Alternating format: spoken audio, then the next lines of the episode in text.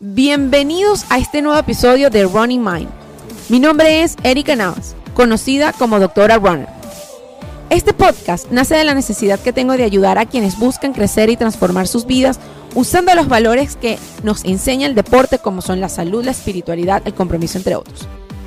Es para quienes buscan hacer cambios permanentes en sí mismos, no para alimentar su ego, para a través de, conversaciones desde lo humano, responder inquietudes que yo como corredora he tenido y en la búsqueda de esas respuestas me llené de más dudas que tú, así como yo, también has tenido.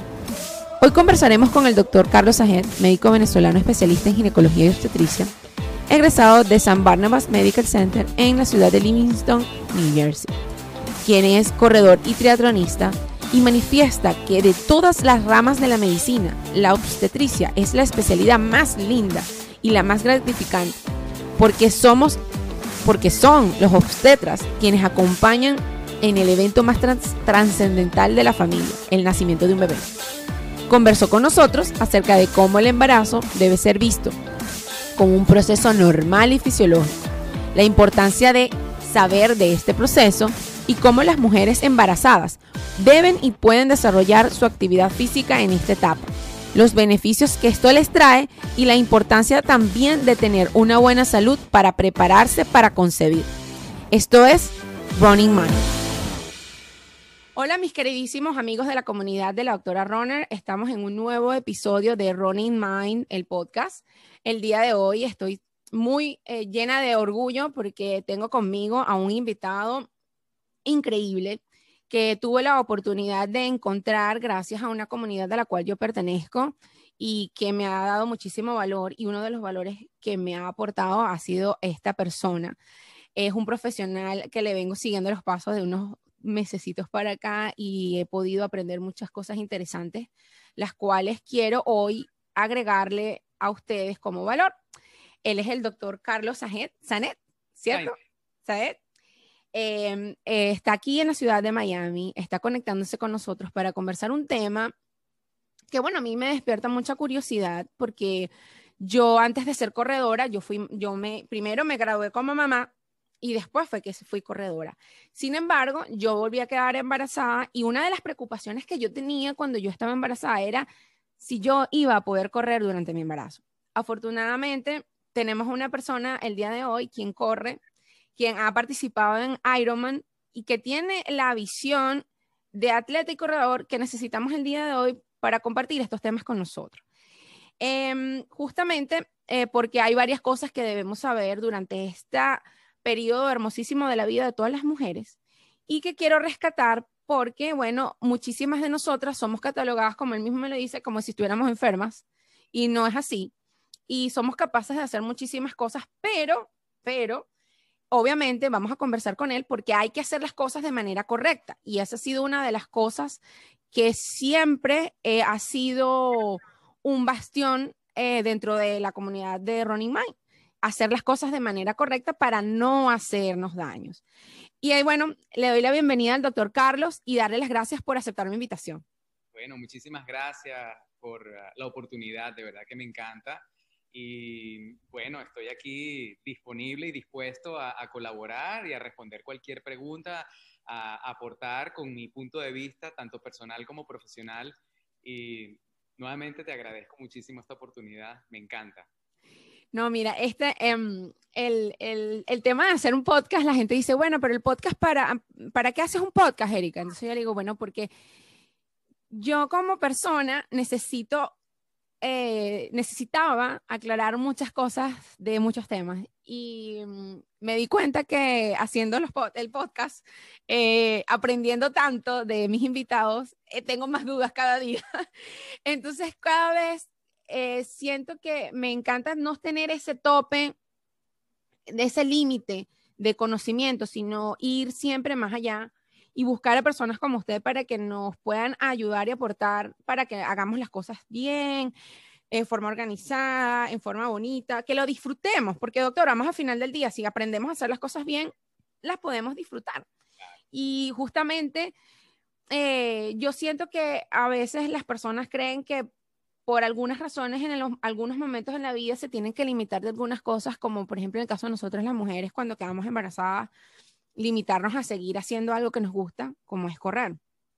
Y es algo que, por eso es que lo traje el día de hoy, ya que este mes, que es el mes de las madres, pues vamos a hablar de muchos temas involucrados con la maternidad, con el running, con el desarrollo de la mujer como corredora.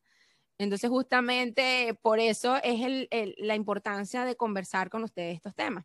Precisamente en, mi consulta, eh, cuando yo veo a mis pacientes embarazadas por primera vez y vienen a la consulta, una de las primeras cosas, y mis pacientes que tal vez están viendo esto van a decir, es verdad, yo lo primero que les digo en la primera cita es, miren, ustedes están embarazadas, ustedes no están enfermas, ustedes pueden seguir haciendo sus actividades normales. No se dejen tratar como si estuvieran enfermas. El detalle también es que en nuestra cultura hispana, eh, a una mujer embarazada la ven y eso es otra cosa, que se empiezan a meter y le empiezan a decir cosas y a atormentarla y a decirle cosas como, por ejemplo, estás loca, ¿cómo te vas a agachar? Estás loca, ¿cómo cargas en los brazos? Y, no puedes hacer ejercicio y no puedes hacer eso. ¿Y, ¿Y, qué quieren entonces? Que guarde reposo y que se quede acostada todo el día. Eso no tiene ningún sentido. Siempre les digo, si tú eres una mujer que está acostumbrada a hacer una rutina de ejercicio, sígala haciendo. A ti, ahora bien, si es una persona que nunca en su vida ha hecho ejercicio, una persona sedentaria totalmente, bueno, tal vez el embarazo no es el momento para comenzar, pero de todas maneras puedes seguir haciendo sus actividades y su rutina diaria sin ningún impedimento. El embarazo es simplemente una condición. Y fíjese, es una condición finita porque dura nueve meses.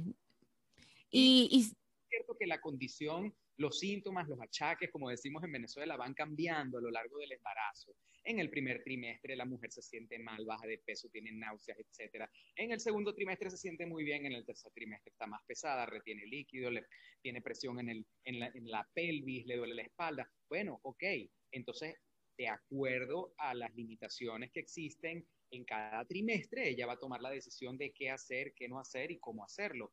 Y lo otro es que también cada día es diferente. Yo siempre le digo a mis pacientes, un día te vas a levantar llena de energía, un día te vas a levantar que no te provoca levantarte de la cama, bueno, ese día te lo tomas con calma. Pero así es el embarazo, así son los cambios en el embarazo también. Bueno, justamente usted diciendo que, bueno, que el embarazo tiene muchos cambios. Yo quisiera, bueno, usted sabe que en mi comunidad hay de todo, hay mujeres y hombres, pero yo quiero que también los hombres se integren también a estos temas, porque bueno, al final del día viven con nosotras. Y si no entienden lo que nos está pasando, es muy difícil que puedan también reaccionar ante algunas situaciones que pueden ocurrir o que algunas situaciones que pueden observar que están pasando en sus esposas o en sus parejas con respecto a esta etapa de la vida y quizás puedan tener un approach más positivo junto a ellas en ese proceso. Claro, hay hombres, eh, hay hombres que son súper eh, abiertos y súper ávidos de aprender un montón de cosas. Y justamente por eso este, también me interesó muchísimo, porque en mi comunidad también hay muchos hombres y sé que a esos hombres también les gusta eh, escuchar y aprender de cosas que, que tradicionalmente son de mujeres, pero no son tan de mujeres, sino son del el interés de todos nosotros. Bueno, y como usted estaba comentando, hay muchos cambios en el embarazo, ¿no? Fisiológicamente hablando, pudiéramos hablar pudiéramos dividir el embarazo en tres etapas, como usted dice, ¿no? Y son tres trimestres. Ok. Eh, podemos hablar de eso, vamos a hablar también acerca de las recomendaciones en cuanto a los ejercicios en el embarazo, podemos hablar también acerca de eh, qué beneficios tiene el ejercicio y el correr en el embarazo, cuáles son las modificaciones que tiene que hacer una mujer embarazada cuando va a correr y las cosas que tiene que tener Muy importante. todas esas cositas las vamos a tocar. Em, ¿Por dónde empezamos? Por los cambios. Bueno, por los cambios, por los cambios que vamos a experimentar. los cambios que ocurren en el cuerpo de una mujer embarazada, obviamente al, principio, en el primer trimestre, eh, algunas mujeres, y esto es bastante frecuente, ¿ok? Ocurre más o menos entre un 15 y un 20% de las mujeres en el primer trimestre tienen algún tipo de sangramiento. Y si bien es cierto que no vamos a decir que es normal, es muy común y es muy frecuente. Lo primero que una mujer embarazada cree cuando tiene sangramiento en el primer trimestre es que estoy perdiendo el embarazo. Claro, cuando se pierde un embarazo hay sangramiento, pero casi siempre cuando hay sangramiento no se pierde el embarazo. Entonces, una de las pocas cosas que podemos recomendar los médicos obstetras es guardar reposo. Y el único motivo por el que eh, recomendamos guardar reposo no es porque se ha demostrado científicamente que pueda ayudar a esa mujer embarazada con sangramiento, sino simplemente porque no hay más nada. no hay medicamento ni procedimiento ni nada que pueda detener el sangramiento en una mujer embarazada. Entonces, ¿qué hacemos? Le decimos guarda reposo. ¿Por qué? Porque si esa mujer guarda reposo y sin embargo pierde el embarazo, por lo menos no se siente tan culpable, siente que hizo todo lo posible y bueno, entonces eh, ¿Por qué digo esto? Porque muchas veces una mujer tiene, una mujer embarazada tiene un poquito de sangramiento, una manchita, le guardan le, indican reposo y tal vez ella no reposa, tal vez yo tengo muchas de mis pacientes que yo les digo, mira, no hay ningún estudio científico que ha demostrado que el reposo ayuda. La que, lo, que no lo va a perder, no lo va a perder. Y yo tengo muchas de mis pacientes que me dicen, ¿sabes cómo es la cosa? Yo voy a seguir trabajando, yo voy a seguir haciendo mi rutina de ejercicio y siguen su embarazo normal y no pierden el embarazo. Lo que pasa es que si por mala suerte esa mujer embarazada llega a perder el embarazo y mm. no guardó reposo, ella se va a sentir culpable. Pero es un tema más que de de vista psicológico. Todo el mundo a su alrededor la va a hacer sentir culpable. Entonces, para resumir, en el primer trimestre, eh, una de las cosas que hay que estar pendientes es el sangramiento, cómo se siente, qué, qué nivel de energía tiene esa mujer embarazada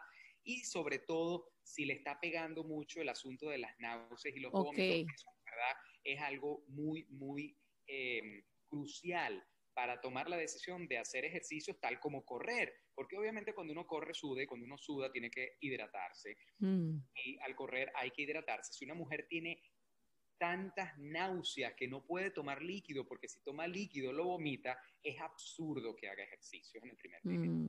Entonces ahí todo va a depender de cómo se esté sintiendo esa mujer embarazada. Eh, en el segundo trimestre yo siempre digo que esa es la luna de miel. Ese es el momento en que a la mujer ya se le nota la barriguita, todo el mundo se da cuenta que está embarazada, la mujer está llena de energía, se siente mejor, empieza a comer, empieza a aumentar de peso, eh, la barriga no le molesta, por lo menos todavía, duerme bien. Entonces, ese es el periodo que, la mujer debe de aprovechar para hacer, bueno, todo lo que le provoque. No porque eh, no lo va a poder hacer después, pero existe siempre esa posibilidad de que tal vez en el tercer trimestre no lo pueda hacer.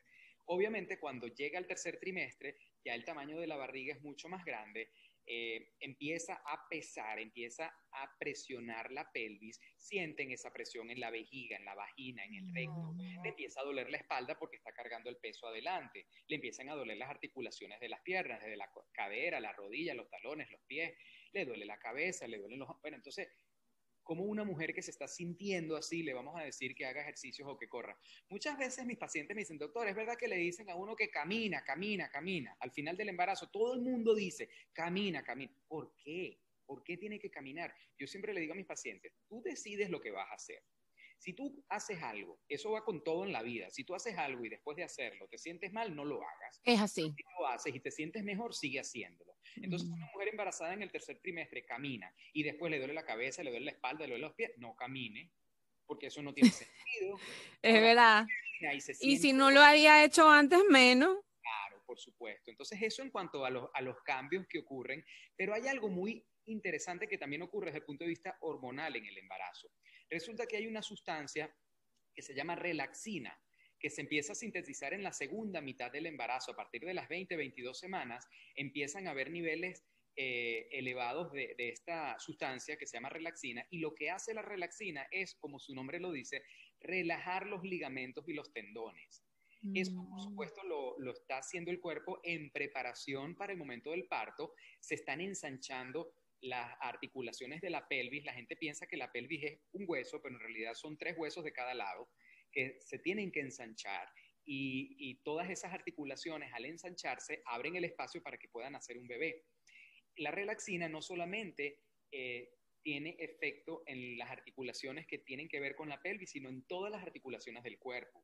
Entonces, los cartílagos se hacen más, las articulaciones, los cartílagos, los tendones, se hacen más móviles y al moverse más las articulaciones, tiende a haber más inflamación y más dolor, sobre todo si se está haciendo ejercicio.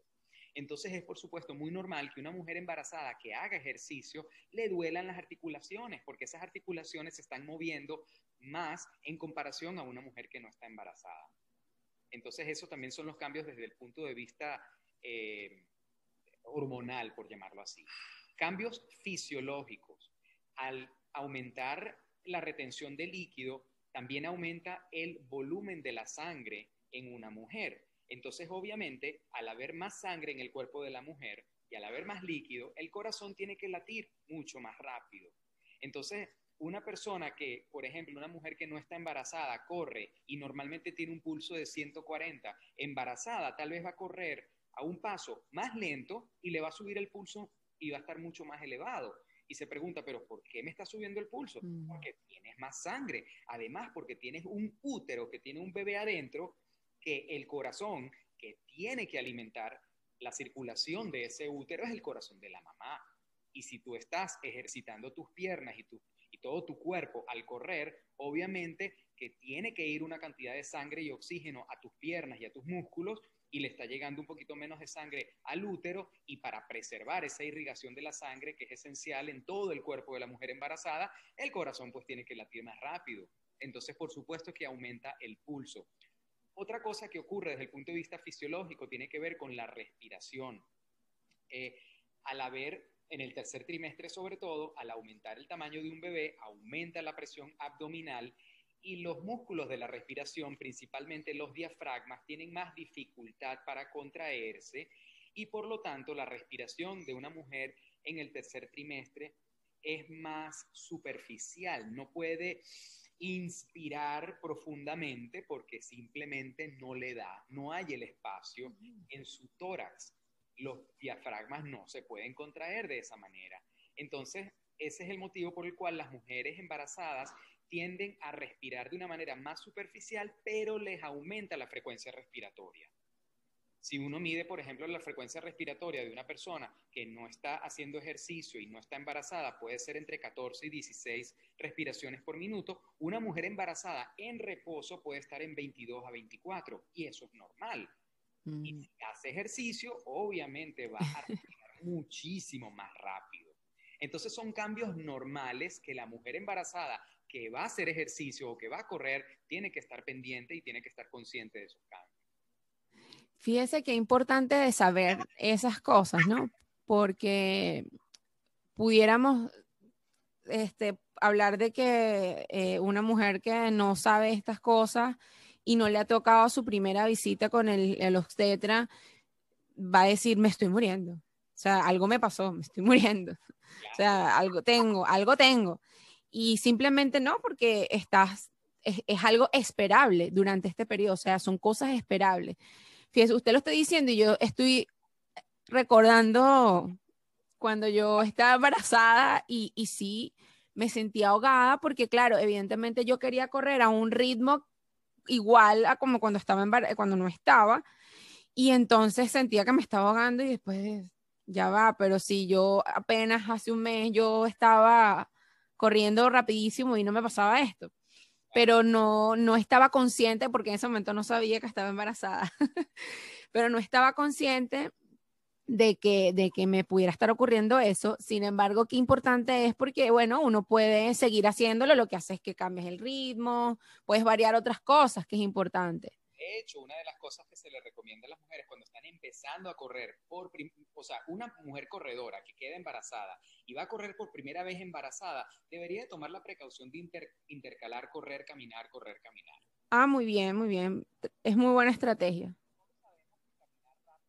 Es un buen cardio, es un buen ejercicio. Si bien es cierto que los que corremos nos gusta correr y estamos en el, el, el pace, ¿no? El, eh, eh, pendientes del pace, pendientes del ritmo, pendientes de un montón de cosas. Minutos y tal. Por favor, en el embarazo no vamos a estar pendientes de eso. Eh, claro, hay gente que es muy competitiva. Yo el otro día me puse a buscar en Google y veo que hay mujeres que han hecho maratones, o sea, de 26 millas embarazadas. Sí, doctor. Y me parece Hay mujeres que tienen como un log y dicen, yo corrí 1500 millas en mi embarazo. Y yo digo, Dios mío, cuando sacas la... todos los días.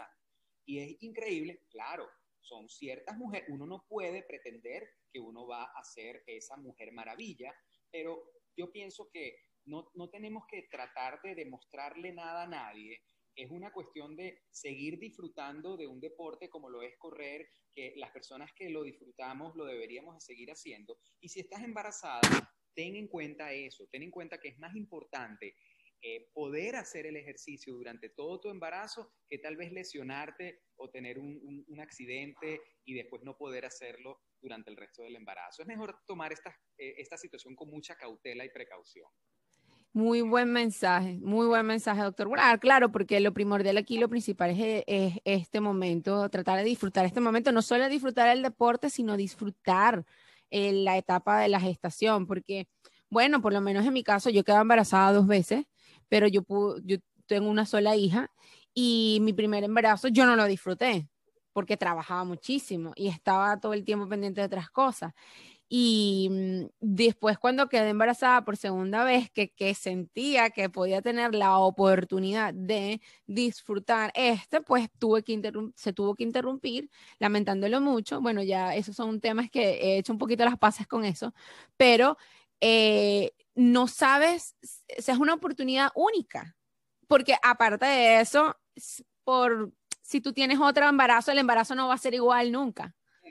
Dos embarazos, los embarazos entre, o sea, en una misma mujer, lo sé por mis amigas, porque tengo amigas que tienen más de dos hijos y ellas siempre me dicen, Erika, es que mi embarazo con Sofía no fue igual que con el de Matías, en lo absoluto. Así, yo lo veo todos los días y se lo digo a mis pacientes todos los días. O sea, es que hay que vivir el embarazo como que si fuera el, el único así como cada bebé, cada individuo y cada ser humano somos diferentes, cada embarazo es diferente de la misma manera. Sí, así es. Mira, doctor, hay una, hay una, hemos estado conversando de lo, de lo, de lo, de los cambios fisiológicos que ocurren obviamente en el embarazo en todas las etapas, ¿no? Eh, sin embargo, bueno, eh, también usted estaba hablando de cómo más o menos llevar esos cambios y con respecto a, la actividad física, ¿no? Pero hay una parte que está antes de ese embarazo, que justamente eh, lo es algo que me surgió a mí de mucha curiosidad, porque las mujeres, muchas eh, actualmente se están preparando para quedar embarazadas. No sé si usted ha tenido la oportunidad de tener pacientes con estas intenciones. Pacientes a la consulta, eso se llama déjame traducirlo, en inglés se llama preconceptional counseling, o sea, un... Una consulta preconcepcional. Antes de concebir, antes de quedar embarazada, vienen a la consulta. Entonces, claro, es para primero examinar a esa paciente. Muchas veces las pacientes quieren saber, yo voy a poder quedar embarazada, eso no lo sabemos, eso no lo sabemos.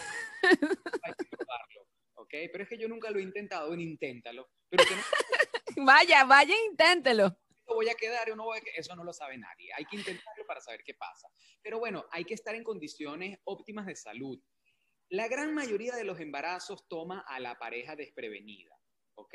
O por circunstancias X, esa mujer no se ha preparado o no está en su peso ideal o en su eh, condición física ideal, etc. Pero lo ideal es que una persona tenga un estilo de vida saludable, tenga una buena alimentación, tenga un peso ideal y que se descarten eh, enfermedades metabólicas como problemas de la tiroides, diabetes, y si tiene alguna de estas condiciones, obviamente controlarlas muy bien.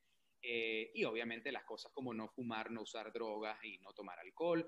Eh, básicamente eso y los suplementos de vitaminas que en mi opinión yo siempre le digo a mis pacientes no es algo tan importante en nuestra cultura hispana y en general la gente cree que las vitaminas son como que que si tomas vitaminas es una garantía que todo sale bien. Si algo sale mal es por falta de vitaminas y eso es absurdo. Las vitaminas están en la alimentación como todos lo sabemos y una persona, una mujer embarazada que tiene una alimentación balanceada no tiene que tomar nada más sino una buena alimentación. No tiene que tomar ni ácido fólico, ni vitaminas, ni hierro, ni potasio, ni calcio, ni nada de esas cosas.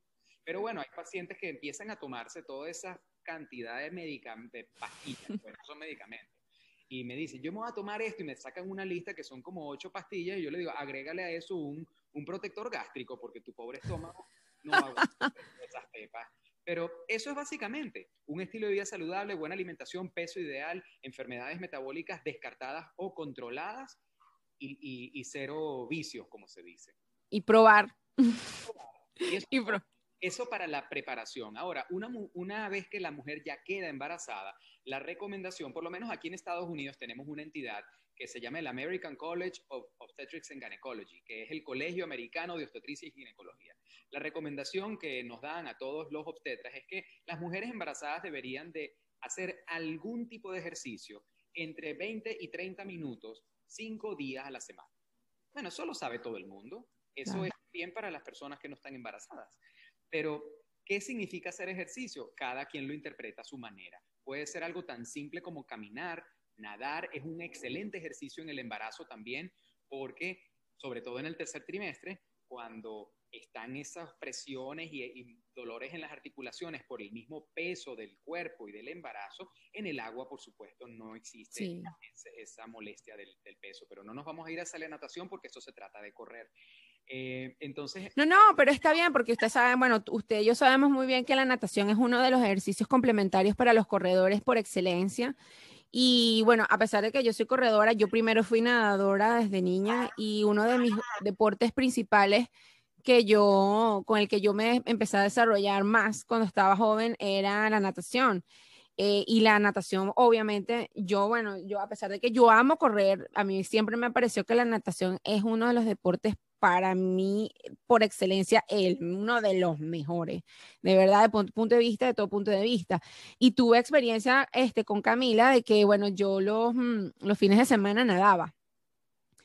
Íbamos al mar frecuentemente y eso era para mí en el último trimestre. O sea, yo, de verdad. Un buen ejercicio y es una relajación. Una relajación, o sea, es algo como que no lo puedo, o sea, es, impresionante de verdad y sí, relaja, puedes dormir mejor, em, tienes un mejor, eh, el humor te cambia muchísimo, porque a lo que te relaja. También, todos los beneficios que, esto está completamente demostrado, por supuesto, los, los beneficios que producen el correr o en general el ejercicio en el embarazo, es que disminuyen las complicaciones en el tercer trimestre, sobre todo. Em, hay menos probabilidad de desarrollar la diabetes gestacional, eh, hay menos probabilidad de desarrollar eh, preeclampsia o problemas de la presión arterial. Eh, en general, las mujeres que están en mejor condición física tienden a tener menos complicaciones en el momento del nacimiento de su bebé. Las que van a intentar un parto natural, por ejemplo, yo he tenido casos de pacientes que tienen un estilo de vida súper sedentarias y cuando están en trabajo de parto y llegan a los 10 centímetros de dilatación y las pongo para que empiecen a pujar, a los 10 minutos me dicen, ay, no puedo más. Yo, ¿en serio? Claro. En cambio, hay algunas que son, bueno, pues súper fit y que son súper eh, atléticas, que pujan una hora y media. Yo le digo, ¿estás cansada? No, sigo pujando. Siga. vamos, pero entonces eso a veces hace la diferencia en hace. lograr un parto natural o que se tenga que hacer una cesárea. Algo tan simple como la condición física de esa mujer que lo está intentando. En general, el ejercicio te hace sentir mejor. Eh, si bien es cierto que te cansa, por supuesto, las endorfinas, o sea, no hay nada más sabroso que terminar de correr, bañarse y acostarse. Eso es lo máximo. lo máximo. Todos los que corremos sabemos que eso es así. Y una mujer embarazada también cuando termina de hacer ejercicio y descansa, se siente muchísimo mejor em, desde el punto de vista también de la recuperación después del parto o de la cesárea, sea lo que sea, se recupera eh, mucho más rápido. Ahora, a veces hay algunas eh, mujeres embarazadas que les da miedo es, y lo que todo el mundo le teme al correr en el embarazo, es el impacto. Ajá. Eso, eso del impacto, porque cada paso que yo doy, cada vez que mi talón está pisando el concreto, ¿verdad? Mi bebé está sintiendo eso. Hay que recordar que los bebés están rodeados de líquido amniótico, ¿ok? Los bebés no están, la cabeza de un bebé no se está pegando. un bebé no lo está sintiendo, más bien un bebé debe estar sintiendo como... Navegando. Sí, como si, como si lo están... Meciendo. Meciendo, exactamente. Ahora, si alguna eh, mujer embarazada dice, eso está muy bonito, todo lo que usted me diga, pero yo empecé a correr un poquito y no me gusta la sensación. Yo he tenido casos de mis pacientes que son corredoras que cuando quedan embarazadas me dicen, no me gusta la sensación, yo siento esa presión, yo siento que la cabeza de mi bebé está ahí y me pone nerviosa. Yo prefiero no correr. Bueno, hay otras alternativas. por ejemplo, pueden usar la elíptica, que es una excelente opción. Eh, de hecho, hoy en día hay una, no le, bueno, haciéndole la propaganda, mi usa una máquina que se llama Elliptigo, la pueden buscar online, que es como una bicicleta que uno la usa afuera, pero es una elíptica. ah, yo las he visto cerca de mi casa. Buenísima. El workout es espectacular y para una mujer embarazada eh, es fabuloso. Sí, de hecho, yo hay un, es un señor que la tiene por aquí, es vecino, no, es vecino mío y claro, cuando yo salgo a correr lo veo, me lo choco en la, me lo me lo encuentro. Y pareciera que estuviera corriendo. Exacto, pero sin impacto. Sin impacto. Claro, porque obviamente los que corremos, nos, parte de la experiencia es salir, respirar el aire y ver el paisaje y que, se, que te llueva y que te mojes y que te secas y todo eso es parte de la experiencia. Pero salir, o sea, estar metida en un gimnasio, en una elíptica o en un step master ahí en las escaleras, en mi opinión es medio aburrido. Yo respeto a la gente que lo hace, pero a mí no me gusta eso. Y a la gente que le gusta eso existe esta opción del elíptico que también es excelente eh, ejercicio. Em, obviamente, toda mujer embarazada, si va a hacer cualquier tipo de ejercicio, si tiene una complicación en el embarazo, no debe de hacer ejercicio. Muy importante. Obviamente también es, es, es indispensable, es primordial que le pregunten a su obstetra, porque si bien es cierto que yo diría que todos los obstetras le dicen a sus pacientes que tienen alguna complicación, en el caso de que hubiera alguna eh, mujer embarazada que tenga una complicación y que su obstetra no se lo haya dicho, lo cual no creo que eso suceda, pero no. Eh, eh, es importante que le pregunte, aunque ella piense que no tiene ninguna complicación, para estar tranquila y segura de que puede hacer ejercicios. Eh, ¿qué son, ¿Cuáles son las condiciones por las cuales obviamente una mujer embarazada no debe de correr ni hacer ejercicio? Si está teniendo un sangramiento durante el embarazo, si tiene una condición que se llama placenta previa, por ejemplo, que la pone a riesgo de tener sangramientos y problemas de ese tipo, si tiene la presión arterial elevada, no, tiene que, no puede estar corriendo, si tiene riesgo de trabajo de parto prematuro o rompió fuentes prematuramente, obviamente, son situaciones en que esa mujer tiene que guardar, no solo que no puede hacer ejercicio, sino que tiene que guardar reposo. Entonces, eh, eso es importante eh, aclararlo. Otra cosa que no mencionamos, pero que, y, y suena muy, muy lógico, es que cuando corremos siempre estamos pendientes de dónde uno pisa, ¿no? Pero muchas veces cuando uno corre, uno está mirando hacia adelante y sobre todo depende si uno está corriendo en una acera, en una calle, en un camino de tierra o lo que sea, uno a veces no está muy pendiente de dónde pisa. sí, eso, eso es verdad. La recomendación que yo le voy a dar yo como corredor a una mujer embarazada, corra mirando el piso, porque tú tienes que ver dónde vas a poner cada paso, cada pie tú tienes que ver dónde lo vas a poner si hay una piedrita, si hay una rama, si hay cualquier cosita en el camino, un desnivel, te vas a doblar el tobillo, te vas a caer. Ahí sí. Lo más probable es que no le pase nada a tu embarazo. Pero la gente va a empezar a decirte, ¿cómo se te ocurre correr en el embarazo y te caíste? Yo espero que ya hayas aprendido la lección y bla, bla, bla, bla, bla, Si usted, si usted lo comenta es porque probablemente mucha, ha, ha, tenido la experiencia ya previamente hay que tener mucho cuidado donde uno pisa siempre, pero en especial estando embarazada. Este, bueno, ¿qué otras cosas les puedo decir acerca de correr en el embarazo? Eh, hay que, como dije anteriormente, hay que prestar atención a la hidratación porque una mujer embarazada va a empezar a sudar antes. Por ejemplo, si no, estamos, no estás embarazada y uno sabe, bueno, yo empiezo a sudar eh, en la segunda milla, por ejemplo. Yo siempre, a esta temperatura, cuando yo salgo a correr, yo no sudo, sino cuando ya llevo dos millas corriendo. Sí, sobre todo en Miami. Miami hace muchísimo calor en verano. De hecho, se recomienda también evitar las horas del día en Muy importante. tanto calor, tanto sol y tanta humedad. Salir a correr tempranito, tempranito en la mañana o a finales, ya en la nochecita, cuando ya no hace tanto calor y no está el sol.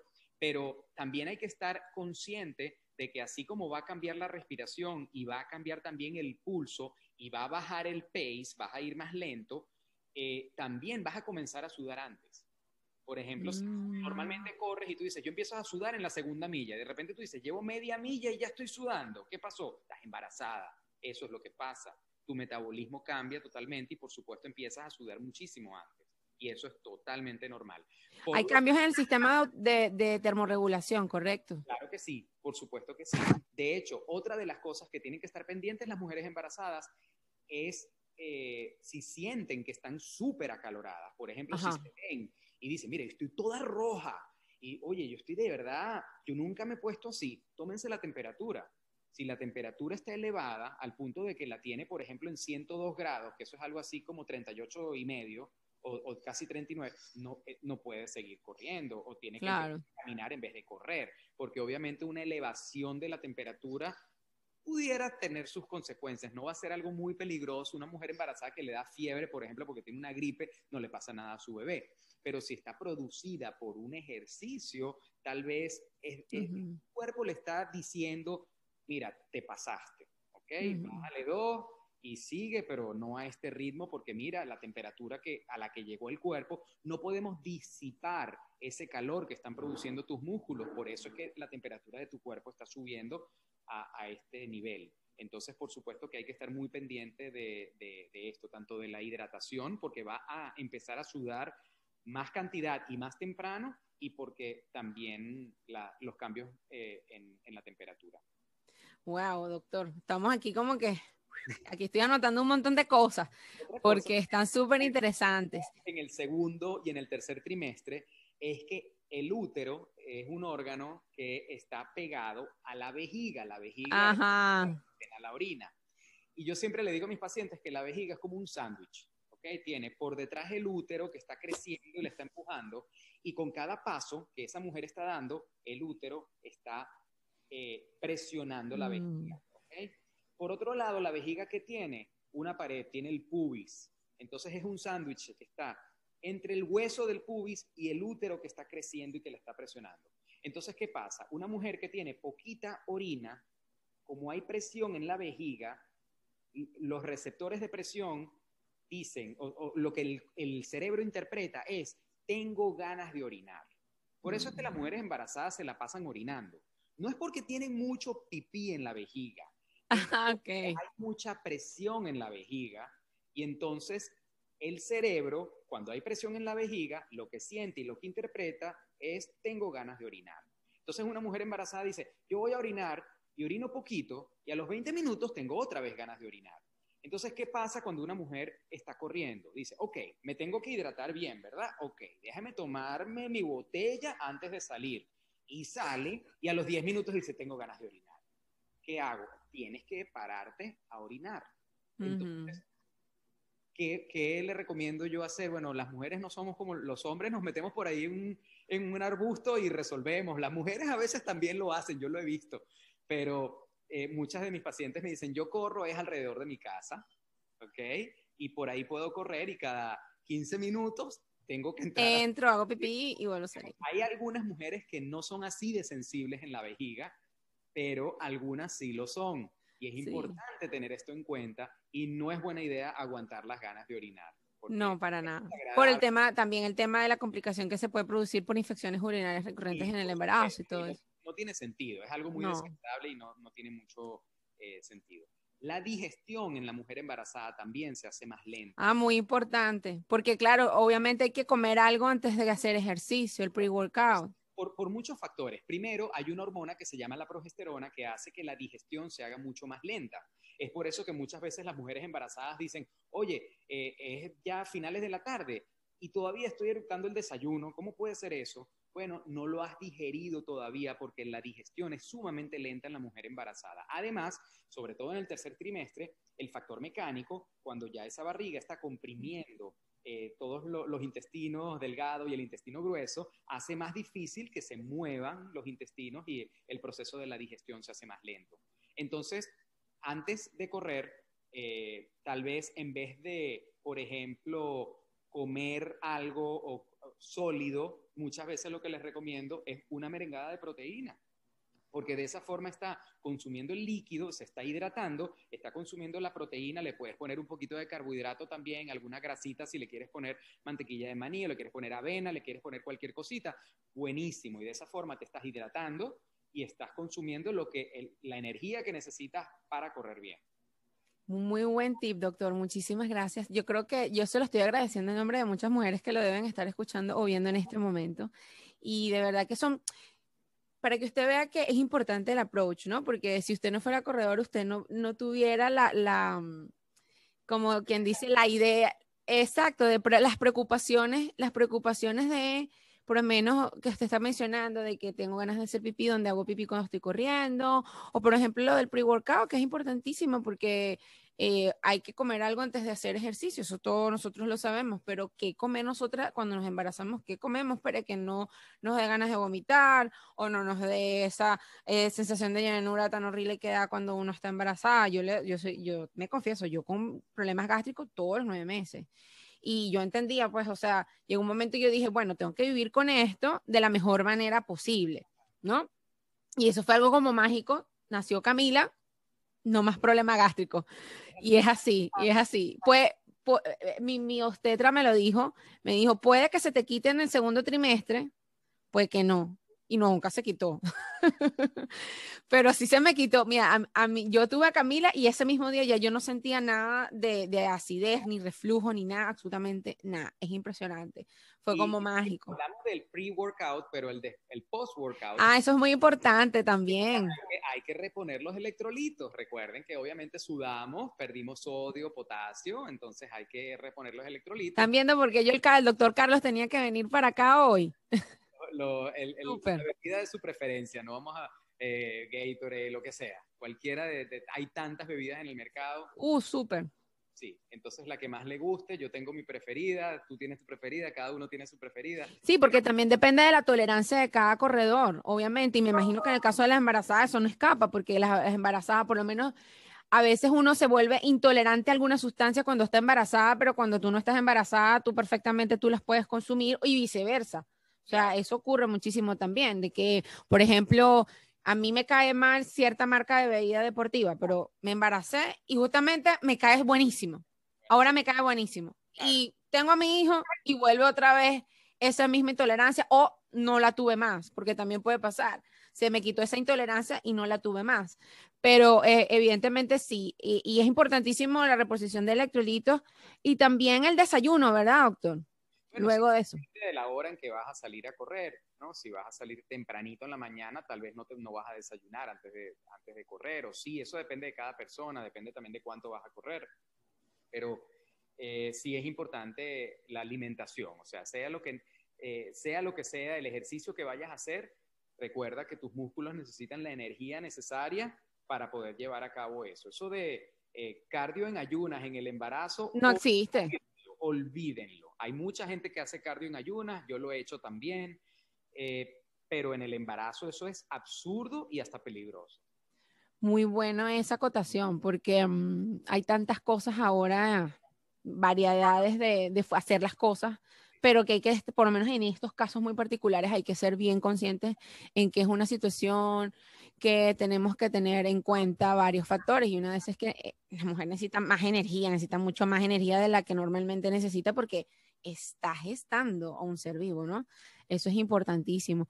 Pero para que usted vea, y no me quiero ir, no me quiero, no quiero terminar de conversar con usted em, sin que hablemos algo, una cosa también que es importante, que es otra etapa de la mujer, sin embargo, y parte también de, de, esto que estamos conversando es, luego que tenemos a nuestros hijos, obviamente, eh, sea parto vaginal, me imagino, es una, una forma, eh, va a ser de una manera y sea cesárea va a ser de otra manera.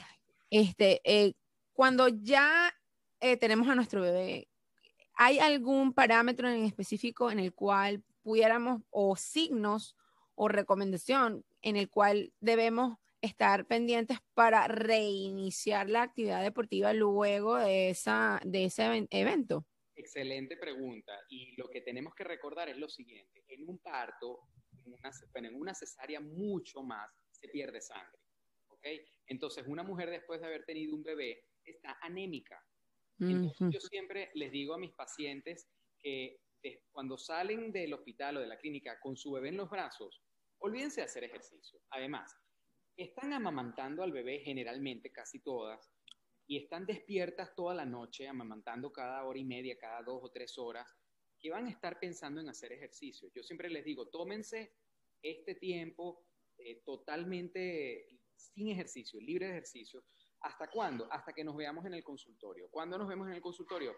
La mayoría de los obstetras hacen la cita posparto a las seis semanas, yo la hago a las cuatro semanas, simplemente porque a mí me gusta ver a mis pacientes un poco antes, tres, cuatro semanas.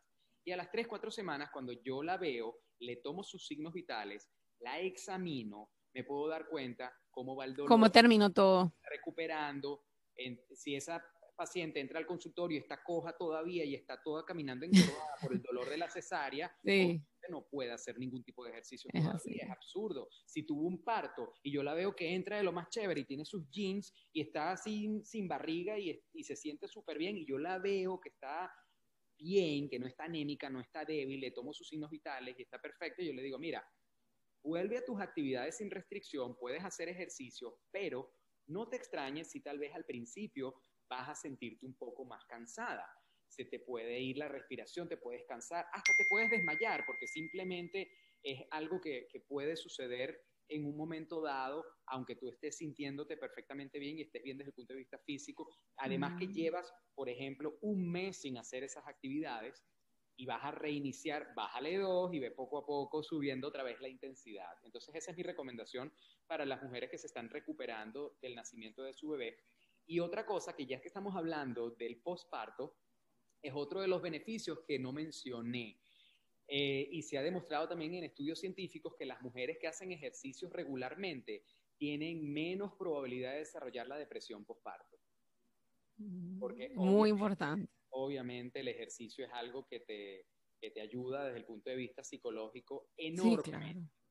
Y para, bueno, pues eh, drenar todas esas emociones y esas hormonitas que están por allí. Todo lo que pasa durante el embarazo y después en la, en, la situación postparto con un bebé recién nacido y todo eso, es esencial continuar con el régimen de ejercicios si eso es lo que esa persona está acostumbrada y le gusta hacer. Es súper importante postparto también. Wow, mire, yo le dije que esto, iba a que esto no, que íbamos a hablar, se nos iba a ir el tiempo volando eh, de verdad que fue muy sabroso conversar con usted porque abarcamos, tratamos de abarcar todas las etapas desde antes de quedar embarazadas hasta el posparto, cosa que me, complace muchísimo porque fue muy este, rico y lindo hablar desde, desde cada uno de esos detalles que, que solamente eh, un corredor entiende en estos momentos cómo pudiéramos nosotras eventualmente continuar con esta pasión que tenemos de correr. Y de verdad estoy muy contenta de que haya aceptado mi invitación, pero le quiero regalar a la comunidad que lo puedan contactar y lo puedan conseguir, porque eh, es, mire, yo digo, bueno, todavía no sé si voy a tener otro hijo, pero yo estoy ahorita que yo digo, si me embarazo, yo tengo que llamar, a, voy por donde doctor Carlos, porque es la empatía y el acompañamiento es fundamental en estos procesos y siento que eh, me sentí acompañada sin estar embarazada en toda esta conversación como si lo estuviera. Así que bueno, ¿dónde pueden conseguirlo, doctor? Eh, en sus redes sociales, yo sé que tiene una red social bien activa eh, y tiene muchísima información de valor, yo lo he visto en varios live donde ha compartido información súper interesante sobre muchísimos temas. Eh, uno de los temas que lo vi justamente conversando fue sobre la depresión postparto, cosa que me pareció súper linda de su parte conversar sobre eso, porque muchas de las mujeres lo hemos experimentado, pero muy pocas personas se atreven a hablarlo. Yo tengo, yo tengo muchos videos en mi cuenta de Instagram, pero te digo... Súper buenos. Cuando, cuando, cuando hay gente que me dice, ¿cuál es uno de tus favoritos? Ese es uno de mis favoritos. Ese está en, en los top 3 Top 3. ¿Cuáles son los otros dos, doctor? hay, hay otros, pero es que ese quedó tan bonito. claro. Tan, tan, tan, de corazón. Los otros que me gustan es el de el, el, el, tema de la hice un live que tiene que ver con el tema de la cesárea. Ok. Eh, tiene dos partes. Entonces, claro, es que el tema de la cesárea es tan amplio. Sí es. Por supuesto, en nuestra cultura hispana muchas veces la gente dice, ay, no, yo quiero cesárea para no sufrir y para que mi bebé no sufra. No, doctor. A mí, si usted me pregunta, yo soy pro parto natural. Es que de yo verdad. lo siguiente. A mí a veces me preguntan, pacientes, vienen a mi consulta y me dicen, ¿usted es pro parto? Y yo le digo, eso es como preguntar. No es una pregunta. ¿Cómo le vas a preguntar? Es un obstetra. ¿Ok?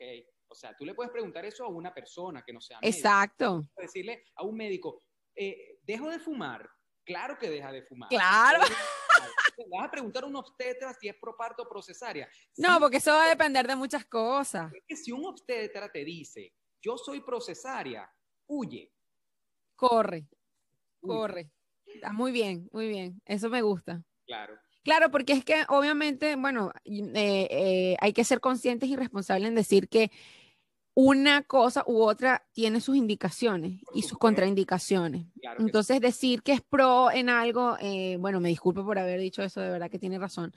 Eh, decir que soy pro algo o pro no, eh, no, no tiene nada que ver, tiene que ser dependiendo de la persona y de lo que la persona necesite realmente, y de lo que sea más beneficioso para la persona. Correcto. Entonces, bueno, en, Instagram tengo una cuenta y como la cuenta es mi nombre y mi apellido y es bastante complicado porque mi apellido, el, deletreamiento de mi apellido es en otro idioma porque mis bisabuelos eran polacos.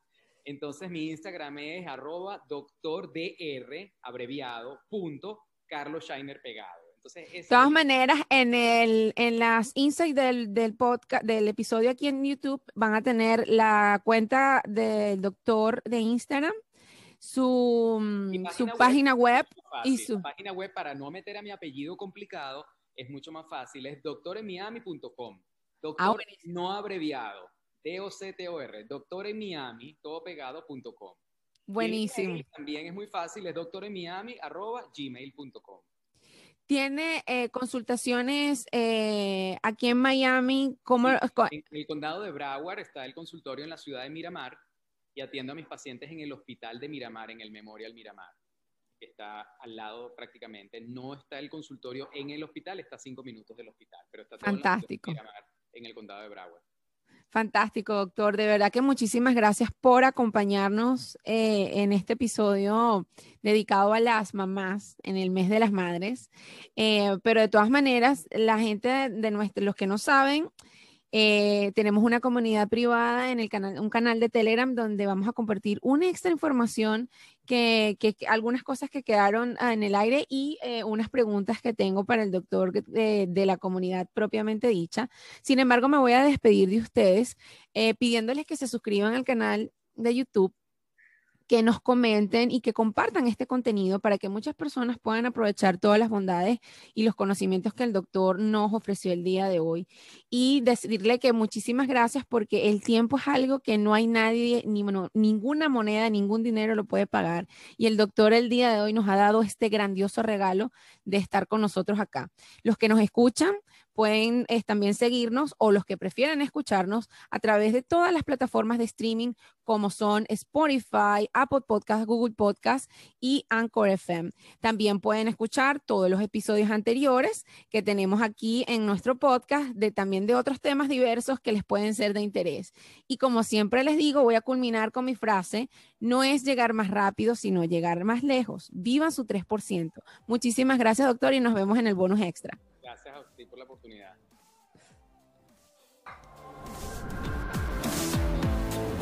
Aquí estuvo con nosotros el doctor Carlos Sajet. Esto fue Running Mind, producido por Erika Navas y editado por Jefferson Ramos. Recuerden suscribirse y recomendar el podcast. Yo soy Erika Navas, doctora Runner. Hasta pronto.